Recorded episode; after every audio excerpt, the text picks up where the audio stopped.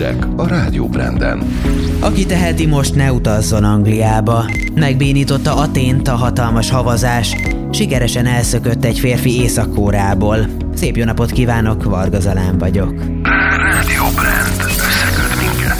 A nagyvilág hírei első kézből, hitelesen. A legfontosabb információk. Itt a Rádió Branden. Aki teheti, most ne utazzon Nagy-Britanniába. Kumin Ferenc londoni magyar nagykövet azt mondta, hétfőtől él az a rendelkezés, hogy az Egyesült Királyságba utazóknak az érkezésük utáni tíznapos karantén alatt kötelezően két koronavírus tesztet kell elvégeztetniük. Ezeket még az utazás előtt meg kell rendelni, amiért átszámítva 86 ezer forintot kell fizetni. Aki téves információt ad meg, súlyos büntetésre számíthat. Emellett nem javul a járványhelyzet Csehországban sem.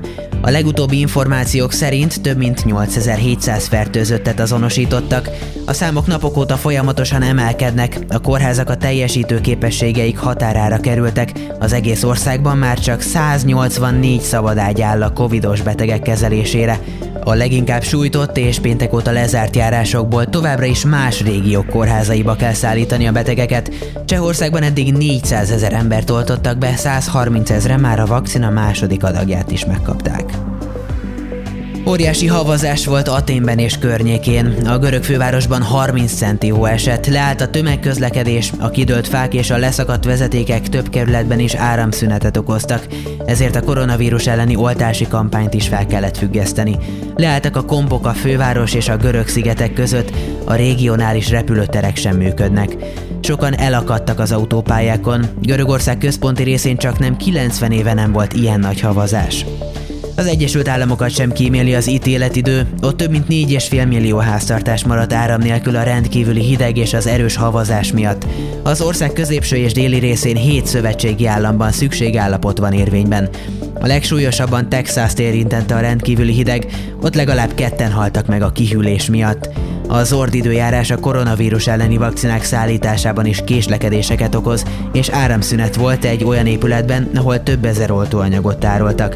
Eközben Észak-Karolinán tornádó söpört végig, legalább három ember meghalt és többen megsérültek, ott is több ezren maradtak áram nélkül.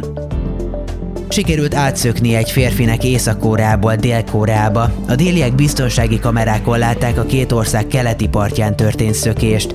Azt nem tudni, hogy egy civil vagy katona szökevénye a férfi, aki menedékkérelmet nyújtott be. Dél-Koreát több kilométer hosszú ütközőzóna választja el Észak-Koreától. Csatornába zuhant egy utasokkal teli busz Indiában. Legkevesebb 35-en meghaltak, többeket még keresnek. Eddig 7 embert sikerült kimenteni. Helyszíni beszámolók szerint a buszon 50-60 ember utazott. Egyelőre nem tudni, mi okozta a tragédiát. Indonéziában rengeteg a halálos közlekedési baleset, évente több tízezren halnak meg emiatt. Időjárás. A brit szigetek térségében ciklon örvénylik, ennek frontrendszer általában felhős, több helyen esős időt okoz kontinensünk nyugati vidékein. A Közép-Európa felett lévő meleg front fokozatosan elvonul, errefelé általában gyenge havazás, néhol onos eső fordul elő. A Balkán-félsziget időjárását a Törökország felett örvénylő ciklon határozza meg. A délre lenyúló hideg miatt sok helyen hóformájában hullik a csapadék, magas nyomású képződmény a földközi tenger környezetében és Észak-Kelet-Európa térségében található. A hírszerkesztőt Varga Zalánt és a Rádió Brand híreit hallották. A legfrissebb magyarországi tudnivalókat egy óra múlva hozom. Rádió Brand.